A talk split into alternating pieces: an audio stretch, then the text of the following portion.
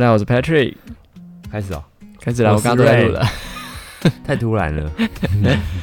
好的，那今天来更新一下我们的 Podcast，然后这集 Podcast 想跟大家聊一下，在捷运上最常遇到的一些非常烦人、非常让人烦躁的路人行为。那之所以会想，嗯，怎么有？台北捷运不是已经非常优秀优秀了吗？我觉得主要是因为我最近加入了 T Pass 的行列。T Pass 呢，就是一个最近，诶，政府新出的一个一千二一个月的一个方案。然后这个方案呢，它是可以绑在悠游卡，悠 我刚讲悠游卡，它是绑在悠游卡里面。然后它也可以，呃，你可以买一张卡这样子。然后它基本上除了台北捷运之外，它也支援 U Bike，然后还有呃台铁、高铁这样的。它是手机 App 吗？诶，不是诶，它就是一个一个一个 T Pass，它是一个方案啦，它是可以跟你的悠游卡绑在一起。对，你可以单纯买。那像我就是把它跟我的信用悠悠卡绑在一起。哦，了解。我知道台北捷运之后好像会变成是 App 的模式刷卡。哦，真的吗？我听说啦，也只是听说。OK，他们有在研发这个东西。所以今天就是要跟大家闲聊一下，就是最近遇到了一些比较烦人的事情。那当然也做了一个小小的整理啦，就是整理一些我自己曾经遇到，以及网络上有些人常常抱怨的一些路人行为。那这些整理里面呢，十有八九都是我几乎呃搭捷运的时候都会遇到的一个状况。第一个我想讲就是，你知道吗？我在还没坐上捷运，就是光进那个捷运闸门就会被气到，因为有些人他在逼卡的时候，比如说我们不是这样子逼逼就进去了嘛，你的手是不是会瞬间收走？嗯，那有些人就很喜欢这样子逼逼，然后就门开他在走喽，但手还放在那个卡的那个地方。那为什么他要放着？他就可能就觉得这是一个很帅气的 move 吧。然后我就想说，你逼了就赶快走啊，因为他如果他手没移开的话，我不就不能逼卡吗？然后就这样子逼，然后走，手才收走。你知道，他就可能跨过了那个门槛的第两三步才把手收走，然后我就会想说，天哪，是是怎样？快点好不好？那你就卡直接放在他手上啊？不行啊，因为你会 double B 啊。你有没有曾经就是试过很多卡一起放在那个感应磁扣那区？感应不到，对，他感应不到，那你就把他手打开，用打的，把他的卡，就直接高速把他手指捏烂呢，也可以啊，这也是一个方式啊。方式好多，你干嘛？你你最好是给我真的做这些事情。然后还有就是，网络上也有人说很讨厌有些人到了闸门口之后才开始找卡，这个也是蛮烦的。这个我会烦的，你为什么要烦？为什么你在走？因为你在捷运站的路口走到地下室去的时候，其实这一段时间可以想很多事情。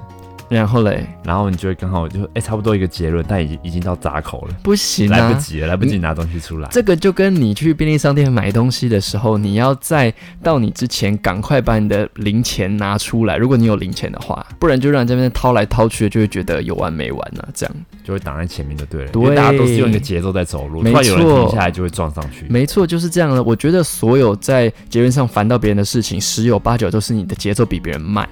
那你就责他，我觉得现在人责没有用哎，现在人就是可能你要直接，对，你要直接跟他讲说，就是哎，先生不好意思，那你这个行为呢，其实会妨碍到后面的人，可是基本上没有人会把这些 O S 讲出来，所以你要大家都很有节奏的，就是在要进闸口前三到五秒，你就要先算好，然后把包包拿出来，然后卡片拿出来，没错，因为像有时候我抽卡的时候，我可能抽卡没有很顺，那我就很紧张，赶快先走到旁边去。就是我，我不要挡到别人，合理合理。对对对对对，所以我觉得就是大家应该有一个自知之明吧，这样子。嗯，对。然后我们不是 B 卡进去了之后，走走走走走，然后继续惹到我的就是有些人在做那个手扶梯的时候啊，你知道他可能不想跟前面的人靠太近。所谓的靠太近，可能就是，哎，那我想先问你，你通常如果跟别人做手扶梯，你会隔几格？就是隔几格手扶梯阶梯？零格。就零格你也无所谓嘛，对不对？对啊，像我个人的话是会隔一格至少，因为我就觉得这是一个比较舒服的一个呃距离。可是有些人会隔个四五格，那你在后面你就觉得说，哎哎哎，怎么了吗？你你怎么不走？他到那个路口又停了几下，让几个格子上去之后，他才上去。对对对对，这时候就从他后脑勺直接打下去啊！你干嘛？哎，我觉得这一集你不要讲这种话，因为你都在讲一些没有建设性的。好好好，那我闭嘴。不是，你可以给一些解决方案，或者是说之之类的啦。我解决方案就是这个啊。打一下以后就知道不可以这样子了。你可不可以用一些比较合合法的方式去去解决这件事情？加他的后后边的。因为因为像我的话，如果遇到这个状况，我就马上绕过他。那通常会犯这种毛病的人，大部分都是长辈，因为可能比较年轻的，我没有在长辈有一个歧视，但是年轻人好像比较不介意跟别人靠的稍微近一点这样子，因为这个毕竟他停在那边，他就是会影响到后面的人。那如果有些人在划手机，没有看前面的路，他就直接撞上去嘞，这样就会有发生危险。嗯，对啊，所以就要呼吁大家，如果在手扶梯进站的时候，都要保持一个速度就对了，我觉得频率就让大家都照着这个节奏进站出对，。就是要一直有意识的去感受周围的一个一个环境变化。嗯我觉得这样好像蛮好的，这样好像素质会提升。我觉得大家的搭乘体验会变得好，就有点像是日本好了。日本在电车里面几乎不能讲话，你也不能用手机，对不对？就是手机不能开有声音啦。那虽然有点拘谨，但是其实在日本搭呃电车的时候是蛮舒服的，嗯，对不对？就谁都不会影响谁，对，谁都不会影响谁。维持一个很好的素质在。没错，没错，没错。就你要吵你要闹干嘛？就等下了捷运在做这些事情，这样。嗯对就不不要影响别人为主了。没错，然后下一个我想讲的就是，不是我们一般在等那个线的时候，我们就会照着那个线的方向排嘛。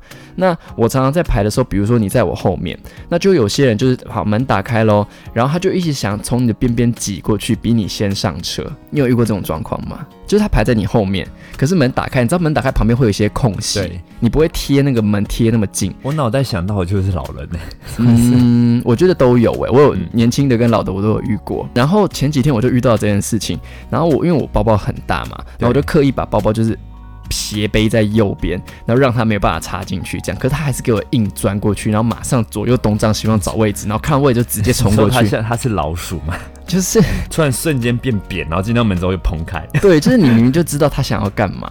然后你就是稍微有意无意的阻挡这个行为，可是还是发生了。可是就会让人觉得说，哎，这是大家排队的一个先后顺序啊，你干嘛要这样子硬挤上来？就是可能对他们来说，座位真的非常的重要，就重要到不惜就是可能撞过周围的人，或者是不遵守排队的规则，就是要做。对，就是要做。哦，那这些行为就合理啊，因为他就是要做，所以他要快啊，对啊。他快就不管秩序。可是我觉得这个社会就是有一种，你厚脸皮，你敢做，大家就不会说什么，就不会有人说，哎哎哎，你等一下，你讲停，等一下，是我先，我要比你快踏进车厢这样子的感觉，不会有人做这些事情，而且好像也不能这样做，因为就是有点妨碍别人自由，对对好像是他对不对他只能就是个人养成，素质养成。对对对，就是脸皮比较厚的话，他就可以这么做。然后我还有遇过一次，是他站在我前面，然后等到呃车门打开之后，他先走进去，然后忽然停下来，然后因为我在用手机，然后就没有看前面的路，我就不小心撞到他。那我想说，哎，怎么了嘛？我就跟他抱歉这样，然后我就发现他其实是在东张西望，就是他在看哪边有位置。那这种我也觉得有点小鸟摸，就是会觉得你你可以先就是进去里面再找。可是如果你是先踏进去之后，我们进去不是会有个柱子吗？嗯，然后他就停在那个柱子中间，先再看一下左右两边，那就会挡到后面的人进来，这对。样哎、子。你这个我想到一个让我就是非常火的，嗯，就是捷运不是在 B B B 的时候，他就准备要关门了嘛，因为台北捷运其实很准点，对时间到它就要关了。然后其实我从手扶梯冲下来，我就是要赶这一班车。对，然后有些人他刚进去那个瞬间，他原本速度是快，他一进门就变慢，对对对对对。然后我就会觉得后面两三个人就可能会挤不太进去，嗯嗯，就等于是你过完那个闸门之后，你就放松，你就放松了。就管后面人去死。对，这个我就超直接从他后面直接打下去，撞下去。这个我好像也有类似的经验，就是你明知道他们要干嘛，可是他们真的做出这个事情的时候，就会让你觉得 到底心中无名火，对，因为有时候我遇到这种事情，我就选错边，没有位置坐就算了，嗯就是我就认倒霉。可是我就是一直要 move on，你知道吗？就捷运就是一个你要一直不断的移动。而且你会瞬间考验你的判断，你就是你到底要进还是不对要进，对对就会被他就是打乱。对，我觉得如果后面没有人，或是是在非尖峰时刻，你想要这样子是 OK 的。可是如果后面是有人的状态的话，你可能就是要先顾及一下后面的人的离你的距离，对，然后再去做这件事情。我觉得大家进去之后，真的就尽量往里面走。如果里面有空对间，或尖峰时段，你就尽量往里面走。对后面一定会有人要进来啊。嗯嗯，没错不可。能你进来刚好后面就没人，不可能啊哎、。像我很习惯，就是我虽然我东西很多，但是只要是进捷运，我就会一直往里面走。就可能我明明就知道里面有一点小空间，可是因为大家都很喜欢聚集在那个中间的那个，就是一进去的那个小空地。中柱那边，对对对，中柱那个地方，你反而进去都没有人，然后我都会硬要往里面挤，然后有时候我就会觉得说，哎，你们这些人应该不能这样讲，应该讲说，呃，哎，你们怎么没有想要往里面走一下？因为其实外面的人其实是很难进去的，如果他们都堵在那个地方的话，所以我就会有一种，即便被别人遮还是怎么样，我还是要进去，因为我就觉得说，如果我跟你们一样都站在这个地方，迟早这个地方会大堵住，那我倒不如就是我就当进去的那个人这样，所以我还是也要就是你知道左闪右闪，然后。以不要撞到别人为原则，就是尽量的往里面塞。这样，如果尖峰时段的话，我真的也会往空隙去塞，就是让大家可以都能够进来。我觉得尖峰时段大家反而有这个意识，哎，嗯嗯，就稍微非尖峰时段，可是人又不是那么的少的时候，比如说那种下午两三点，其实在中校复兴那边、松江南京啊、中山站啊，那个时候大家就会比较有可能把门口堵住，因为其实人也真的没有很多，但是堵个六七个人、七八个人，其实那空间就差不多了。有些人喜喜欢进门之后就直接往旁边这样。嗯嗯，然后那个门的缝隙又变小了，没错没错，可能下一站就要下车，他就下意识的想要躲在旁边。哎，我觉得很多人都会觉得说，有人说借过好，那我就走个一小步，他们就觉得让很大的位置。因为通常我比如说我要从西门转车好了，然后转车到松江南京，我要出去的时候，其实松江南京也算是一个不是那么小的站嘛，不好意思借过一下，然后就是大家就各闪一点点，其实那个缝根本就很小，好不好？然后我每次遇到这状况，我就会觉得。很不爽，我就会说借过，然后开始撞撞撞撞撞。哎，我觉得我这个人其实也没有很 很小只，然后就撞东西撞的，然后有时候撞到别人就嗯嗯叫了一下，然后想说自己不让开，哎，就是你没有看到那个空间，我怎么可能？我又不是纸片人，我怎么可能完全不撞到任何人就穿过那个缝隙？然后就会觉得说你们为什么不先下车？你要不要练一下？就是以后如果人很多，你从下面的角那边爬 爬出去。我不要啊，为什么要？那爬出去很快啊。哎，我是觉得先。下车让里面的人出去，我完全没有问题。可是很多人会很 care，因为他可能就已经站到这个黄金位置，他不想走。所以每一个人就是都都这样，嗯，好好，我我借你过，然后你知道稍微扭一下，那 根本就没有多大的位置，脚掌没有动，但上身像那个海草一样 飘来，飘左闪右闪这样。对，然后我拎一个大包包，我就觉得这样走真的好痛。那你该要听我刚才的建议，那个包包直接朝他头 K 下去，还是我下，还是还是不是我？我觉得要给听众一些比较呃有建设性的，不够有建设性吗？不行，你都会讲一些犯法的事情。没有，就是要一次让他知道，就是不要这样子。我我我觉得还是我都走那种杀鸡取卵、那种杀鸡儆猴路线。我我我是我，你发现我一直想忽略你这些烂屁意见。好了好了好了，我是觉得我是觉得我我想尝试看看，就是可能做个社会实验，就是到站之后发现那个位置其实大家让的没有很大，我就说不好意思，这样的位置我真的没办法下去，请你们前面的人先下车。你觉得会有人理我吗？我觉得大家应该会停一秒。继续聊自来来来，我觉得不会吧？这个一定是很多人想讲的话，就是为什么你们外面的人不先出去，让里面的人下？因为大家都想要挤在边边，殊不知这样子，里面的人根本就很难下车，对不对？嗯，好了，总之我们的听众一定都是奉公守法，然后遵守这种车厢礼仪的听众了。对，可是我觉得台湾的礼仪已经很好了，语带保留，哎，真的吗？嗯，你不能跟，我想的太美好了？我觉得你是不是太少做捷运了？我很常做啊，真的吗？对啊，但我都不会遇到这些，还是我太小心眼？我就是这个意思。靠，好，我还没有讲完，还有那种就是我今天就遇到一个，就是我们位置其实捷运的座位，它其实没有离得很远，对不对？就是它位置跟位置之间不就是一个小小山丘这样？对。然后有些人就是屁股坐下去之后，他就会翘二郎腿，或者是交叉脚，哦，习惯比较不好的。嗯，不是不是，我觉得交叉脚、二郎腿那些都没有问题，但重点是你不要，就是不要划越线，你知道，你不要超过一条隐形的线，往外延伸到空气的那个线。对对对，这就是我想讲的，就是你不能越线。他如果腿比较大，他比较壮的人怎么办？他坐下来基本上就整个爆在爆出那个界限了。我觉得，除非他真的很壮，他脚可不可以往前？我觉得这种。可以，但是我觉得这种算少数，因为大部分人就是可能啊一七五一八零好了，你屁股不会大到哪里去，除非真的是一个比较胖的人，可是这种人就比较少。对，那我今天遇到一个，就他就是他翘了一个二郎腿，嗯，男生，然后他脚就有点稍微超到我这边来，然后他的手肘也稍微超过那个小山丘，然后我那个包包啊是那种比较长的那种运动包包，对，然后我就想说，哎，那那我又不好意思碰到你，可是我这边位置不够放啊，如果我只塞我侧边这边的话，那位置不够放，然后就好就想说好吧，然后就把那个包包这样硬转一圈，然后就打到他的手，我就说不好意思，这样。然后他就把手收回去，然后就觉得说，早知如此何必当初？你好凶哦！人家就比较大只，他就会自然他放松，就会往外张嘛。我觉得这就是比较小的一个妹妹嘎嘎，就是个人。可是你也知道，就是大家在做捷运的时候，每个人都有一个自己的空间呐、可是捷运上也有一个有一个先来后到的，你知道吗？OK，现在后到我觉得可以理解，就是会稍微宽一点点，就是要憋一点点，因为你就厚道啊。人家我说下巴的后不道吗？我是说就是先来的是学长啊，人家就稍微宽一点点啊，你就是你就是厚道你是学弟啊。还是是我太替别人着想啊？就只要有旁边人要坐下来，我就马上就会把腿。如果旁边没有人，我当然就是爱怎么做怎么做。可是只要一有人多，或是比如说说从躺着躺在上面横躺着，直接连四个五个都行，这个我做不出来。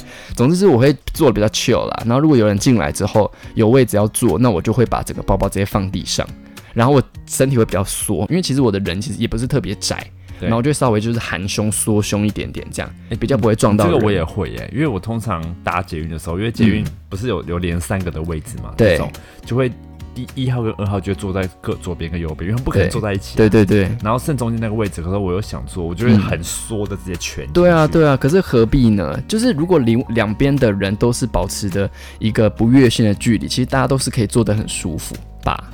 可是我觉得捷运的椅子很小哎，哦，确实，稍小一点点、啊。我觉得不是，我觉得一半的人应该都觉得位置是小的。因为我很常坐捷运的时候，那个椅子我会坐一半，我身体会往前倾。因为如果我往后倒的话，每一个人的肩膀都会碰在一起 你知道吗？对不对？对，对啊，所以就是今天就遇到这个状况了。哦，然后我曾经遇过一个，就是在手扶梯上，然后那时候我记得我是从中校复兴转那个诶板南线，然后他要坐手扶梯上来。哎哎，对啊，不是不是不是，说错了，再再一次，说错。对对对，我说错了，我是到了松江南京，我要上去上课。对，然后他这个手扶梯往上走的时候啊，因为通常上面的那个人，他可能就是离你两到三格，然后你再走上去之后，他就可能是屁股的位置会在你的脸正前方，或者是屁股高你一个头一点点的距离这样。这样他的那个是手扶梯很窄，是不是？啊，不是不是，他就在我前面，嗯他只是站在我前面而已，嗯嗯嗯，比我快上手扶梯一点点这样。嗯嗯结果你知道吗？他怎样？他放了一个很大声的水屁，啊，真的假的？对，然后我是男生还是女生？男生。哦，然后我就吓到，我就马上憋气，然后就 我很不爽，我就直接离开，而且那个手扶梯非常的长，我就被迫就是走左边，然后开始用走的走上去，我就超不爽，被他逼到怎样走的？而且我觉得后面的人也有听到哦，，真的假的？那大家有跟你一起走吗？我不直接带队道往上。我不知道，我只是觉得很崩溃，然后就觉得我没办法相信自己会遇到这种事情。你这可是你在捷运上面没有没有做过厚脸皮的事吗？什么意思叫厚脸皮的事情？厚脸皮的事就是你该讲的那些，你自己都没有做过吗？我我我有做过的是，嗯、在抢位置然后睡觉，因为那个时候是通勤族，对然后我七点多上捷运之后，因为真的很累，刚开始就是很客气，然后到后面都是用冲的，直接坐在位置上直接装睡，睡到南港才难关，哦，我知道，这如果是我也会。对吧？我之前学生实习的时候，我有一次去淡水，对好像是不知道去勘察什么东西，对，然后回来的时候由于太累了。嗯。然后往那个台北车站方向坐的时候，那我跟我同学两个人，因为那时候我好像是在关渡站吧，嗯。然后淡水捷运站就上了非常非常多人，嗯，然后我们两个就坐在那个椅子上面，然后因为只剩博爱坐，对，然后我们两个就是硬坐博爱坐，但又怕被指指点点，然后我们就用外套把博爱坐整张椅子盖住，哪盖得住啊？盖得住。我们的制服外套是可以盖住的，嗯，然后我跟他就两个人，外套他一件我一件这样子，然后我们就把它撑到最开，然后就斜躺，然后用外套把整个椅子都盖住。感觉很适合上那个什么 D 卡或是 P P T T，然后那什么什么高中生还是怎样怎样怎样的。我们就是把那个深蓝色的椅子假装变成浅蓝色，然后就在那边睡、睡觉这样子。但我觉得这真的还好哎、这就是？这还好，因为那时候我坐呃捷运到南港展览馆，那时候好像没有很强烈的意识说不爱做是给有需要的人，是专门一定要给什么老人啊。然后如果你们很累的话，这样算有需要吗？就比如说，就是我真的很想睡觉学，生给我站着好不好？睡什么睡啊？欸因为像我有时候包包很重嘛，就是我我都背那个包包上课，然后包包可能就装一大堆东西，我就觉得肩膀好重好累。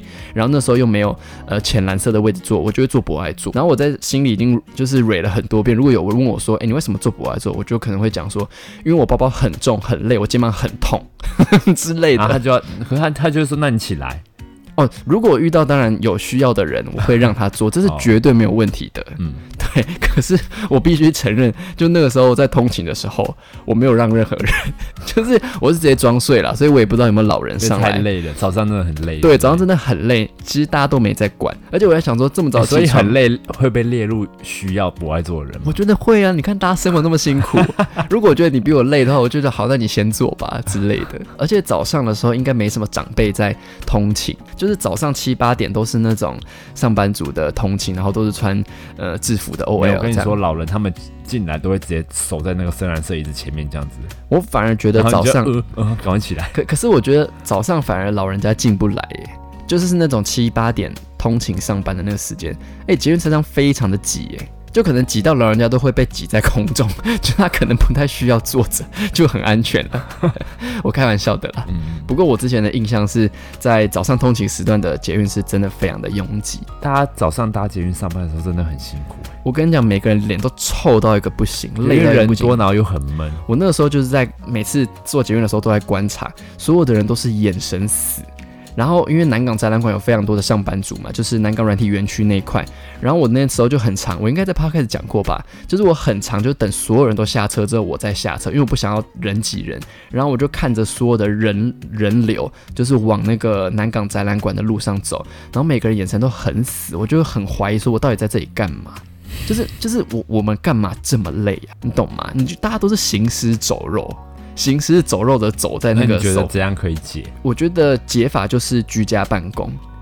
如果可以两天居家办公，三天进办公室，然后进办公室的时间可能依照公司的规定，或者是依照你的工作需求去做挑选，其实是可以分摊掉一些呃捷运上的人流。嗯嗯，对吧？嗯而且很多工作根本就不需要到公司上班。之所以到公司上班，是因为老板会觉得，如果你们在家上班的话，很像你们就在偷懒一样。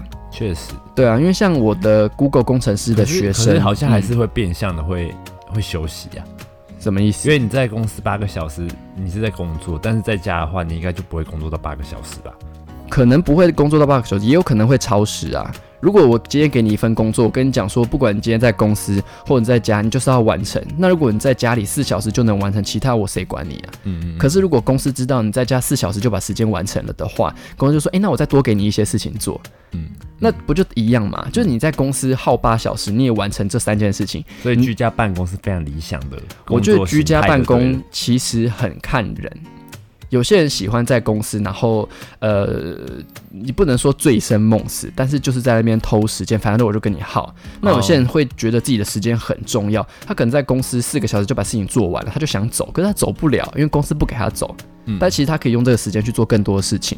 那对他们来说，甚至是一天只工作四天，对他们来说也是可以把一个礼拜的事情做完。表现好的员工给你居家办公。难好了，那就不要讨论，来回回来吧。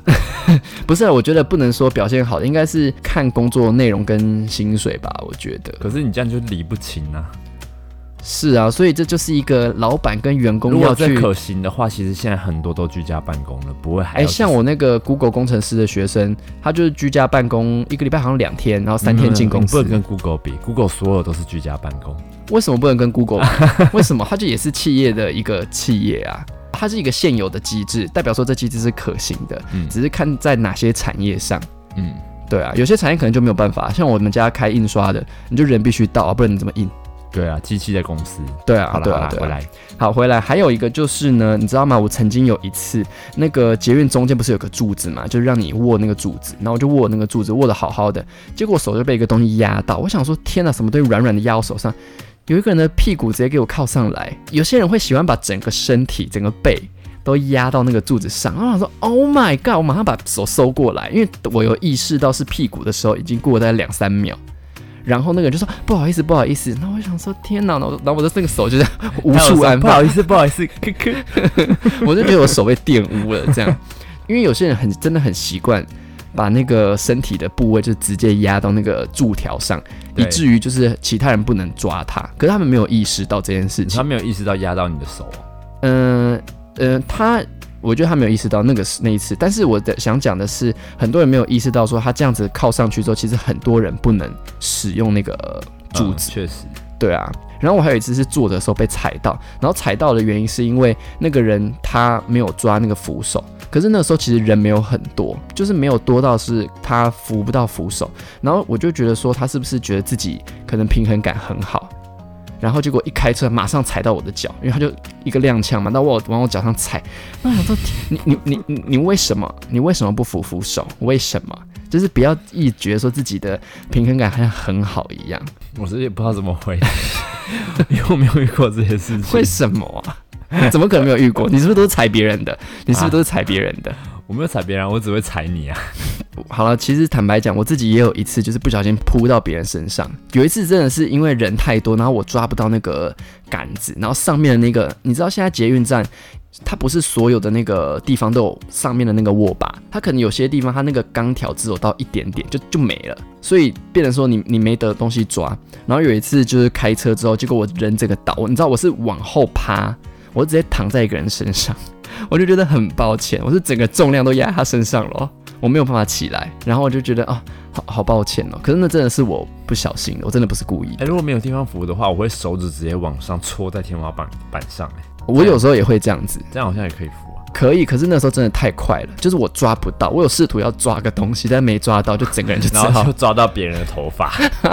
我还没有那么强，好不好？直接把人家假发拉掉。你说 把那个长辈的假发拉掉？我是有朋友跟我讲说，就是捷运只要一开的时候，你就要往下蹲，如果你没有任何。支撑物的话，支撑物的话，你就是照着它节奏蹲就没事。然后我就跟我同学也也是有，是还是去淡水，然后我们就是实验，就是只要加快你就蹲，因为台湾的捷运蛮妙的，就是哎台北捷运蛮妙，就是它有些段会开很快，有些又很慢，就是它没有一个均速，它就是会自己调节，那不就是电脑调节速度吗？对，尤其是环状线，一下快一下慢，我真的都快摔出去。反正就是我就是沿路这样蹲，就想说哎快实验成功，就对，在过了。旗岩站的时候，我们两个直接滚出去，哈，滚出去。对，你是说认真，就是用滚的滚出那个？不是滚出门外，滚出滚到另外一个包厢，就是因为我们就是觉得自己很行，就后来还有一个加速度，我们两个都蹲不住之后。那那时候人多吗？呃，就大概从民权西到圆山的人流量。哦，那那蛮多人的吧？形容？对啊，很多人啊，就看到我们两个往后滚啊，好糗哦，很糗。我们就两个，还好是小朋友，小朋友可以理解。对对对。就可能就会翻个白眼就白痴这样子。好了，还有一个就是我自己常常遇到的，就是一些人会开扩音讲电话。Oh my god，这个还有吗？还有，这个还有，而且有时候人多的时候，就是会一样会遇到这个事情。哎，就是那种下班时段哦，就会觉得蛮尴尬的，因为你也听到那个，你不想听到他讲的内容，可是那个对方扩音又非常的大声，然后就会处于一个大家都在听他们在聊什么的一个状态，这样子。对。蛮尴尬的啦，然后我妈偶尔也会这样，然后我就跟我妈讲说：“妈妈，你你你把扩音关掉了。”我妈就说：“哈，我这样听不到这样子。”然后就好好，等下再打，等下再打，这样。以上就是我我个人我个人遇到的状况，你有没有什么要补充的？我应该就该我讲那些。好，讲这么多，我觉得车厢礼仪其实就是让彼此在通勤的时候再更舒服一点点的一个一个。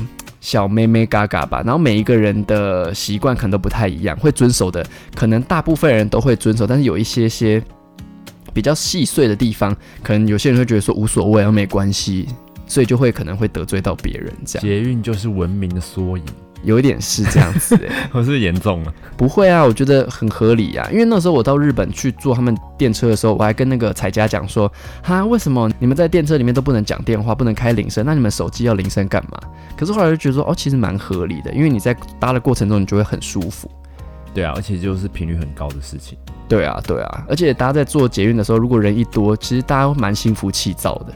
就大家可能情绪都不是在一个非常好的状态，对，所以就是有点像是大家互相忍耐一下彼此，然后赶快回家，这样舒服的回家，就是给大家一个休息的空间。没错，没错。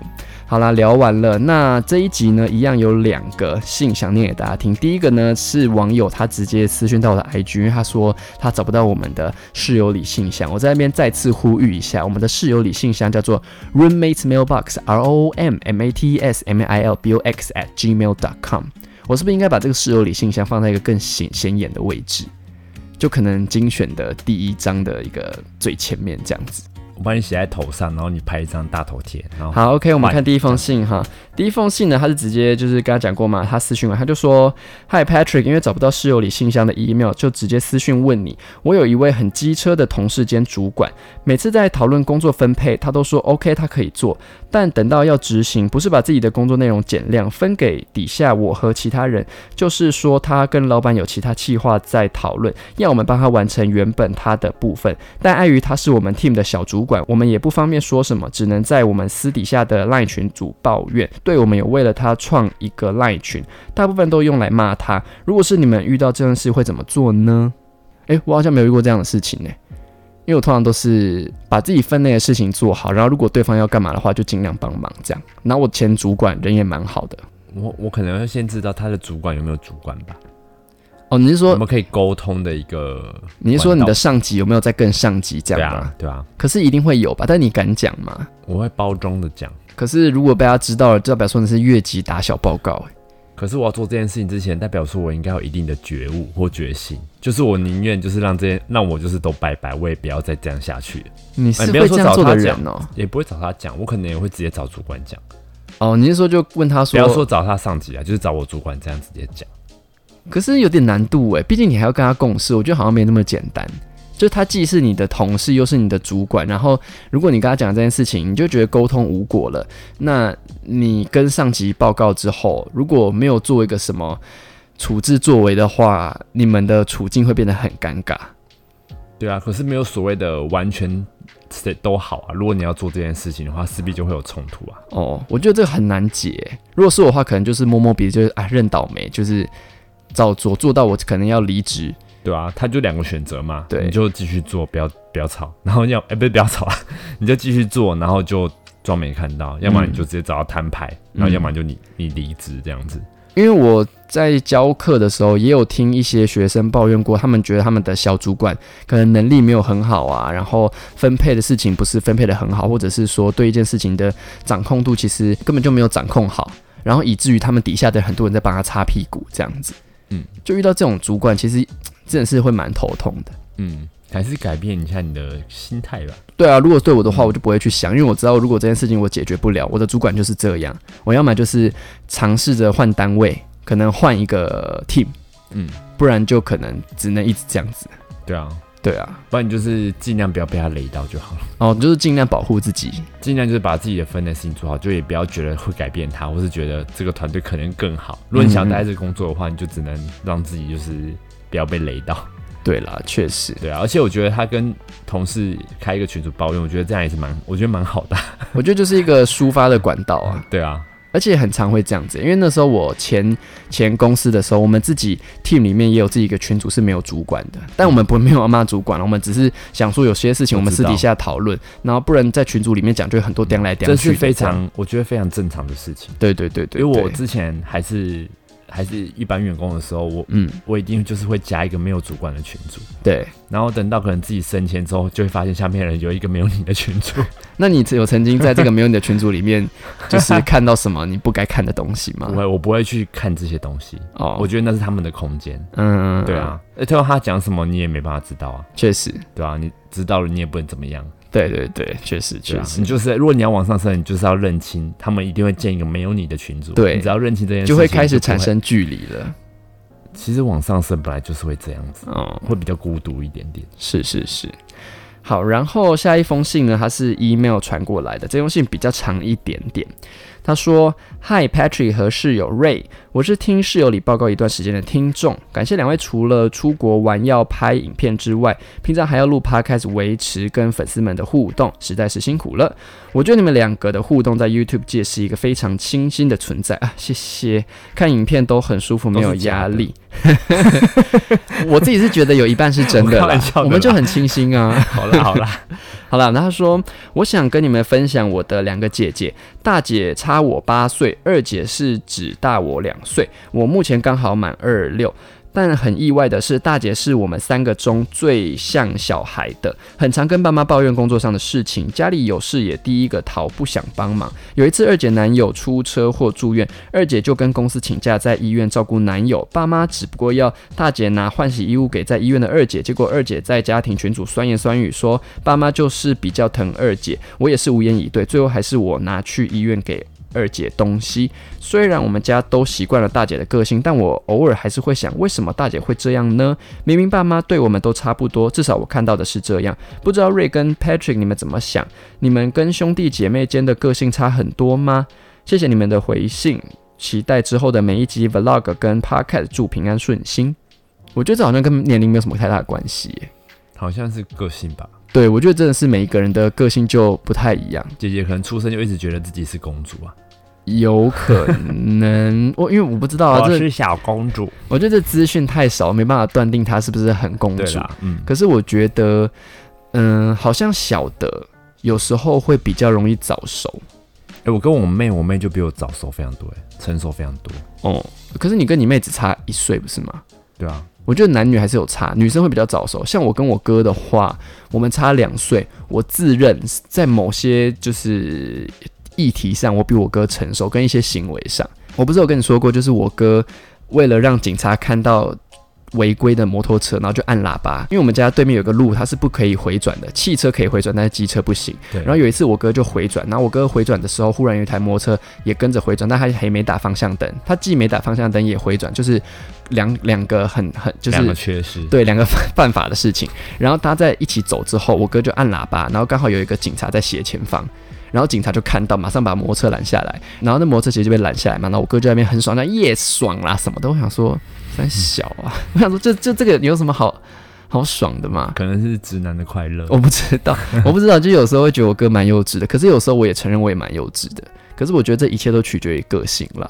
我觉得是，而且我觉得老大可能被保护的比较好，或者是说他可能是毕竟是第一胎嘛，所以可能父母在第一个小孩上放了很多的关注。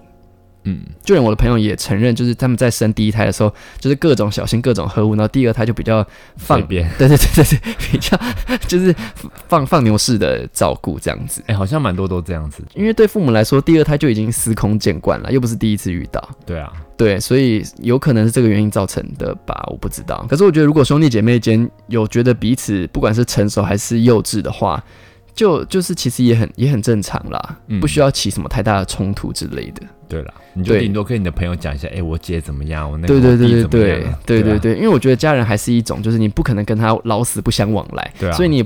没办法撂什么狠话，就是我我再也不要跟你讲话，你只是会有点有时候可能看不惯，或者觉得想摸摸一下，就自己不会自己拿，还要人家拿。最近 Netflix 就有上一部戏叫做《有生之年》，是呃吴康仁演的，然后它里面就演一个。家庭的状况，然后我觉得他的家庭状况跟我有点像，因为他是吴康仁，然后他有个弟弟是郑元畅，然后他们还有个最小的弟弟，然后他们爸妈就吵架了嘛，因为爸爸好像外遇吧，外遇一个女生两年前，然后妈妈就一直很不开心这件事情，就要闹离婚这样，然后吴康仁的态度就是，如果你们在一起不快乐的话就离婚啊这样，然后郑元畅的角度就是不要离婚，要去劝和这样子，像我自己也发生过这种状况，就是我爸妈曾经。非常的 就是爱吵架这样，对。然后我就跟我哥讲说，还是就是让他们签一签离婚这样。然后我哥就会觉得说，干嘛要离婚啊？就是呃，不能好好讲嘛什么的。然后我就觉得说，反正他们在一起也不快乐，干嘛不离婚？他们离他们离婚跟结婚，他们有没有在一起，对我来说都没差。可能还是取决于性格吧。对对对对对，我觉得有个可能还是觉得说，现在这样的状况可能会可能 maybe 会好转，所以没有必要走到这个。这一步这样子，总之我觉得兄弟姐妹本来就会有个性上很大的差异啦。对对对，通常都差蛮多的。我觉得，嗯嗯，如果你是成熟的那一方，可能就是要多担待吧，不然怎么办？而且又你又比较小，对 你就会也也不能这样讲啊，就是多担待了。我就跟我哥曾经吵架了一年多都没讲话。那我哥还在脸书上放话，说什么希望有机会好好跟我弟吃顿饭什么的。那我爸就说：“你去看哥哥打的那边贴文。”我说：“我看好像是三小，完全没有感动，还甚至有点想笑。”因为我哥那时候就是，哎，反正就是有一些屁事啦。嗯，对对对。好了，那这一集呢，就是这次的 podcast。嗯，希望大家周一上班愉快，然后也预祝大家中秋节愉快。好，下一次的 podcast 应该就是中秋节结束了。对。好的，那大家中秋节烤肉不要吃太多，月饼不要吃太多，然后要多运动，还是一样把体态照顾一下。大家会不会过了中秋节之后就会全部都重超多？我觉得会诶，诶，一个月饼五百到六百大卡，中秋节你可能就吃个两三个月饼，而且你还会烤肉啊？对啊，现在谁不烤肉？一定要烤的。而且肉谁会挑瘦肉？都嘛是挑肥肉烤才好吃。哦，对啊。对啊，所以我觉得大家就是保重，在中秋节如果多吃了，就要多运动，回来再好好减。哎，我发现我的学生其实有几个里面虽然瘦瘦，可他们都有三高。哎，我想说天哪，你这么瘦，你有三高？他说对啊，我就说啊，我好失职，我竟然没有看出来。是泡芙人系列吗？我觉得有一点点呢，可能他们肌肉量没有那么高，可是他们也没有到那么胖，但是有很多的比例是脂肪。那应该是吃的东西吧。有可能对，然后我就会有点觉得好惭愧，我竟然没有看出来。可是有些人是你是确实外表上是看不出来他有三高的，即便他是瘦瘦的人哦。对，好了，那祝大家健康，然后周一上班顺利，四天大家努力一下，我们下次见，拜拜。有四天撑不下去啦，以后就给我放周休三日。你少在那边讲，你假超多的好不好？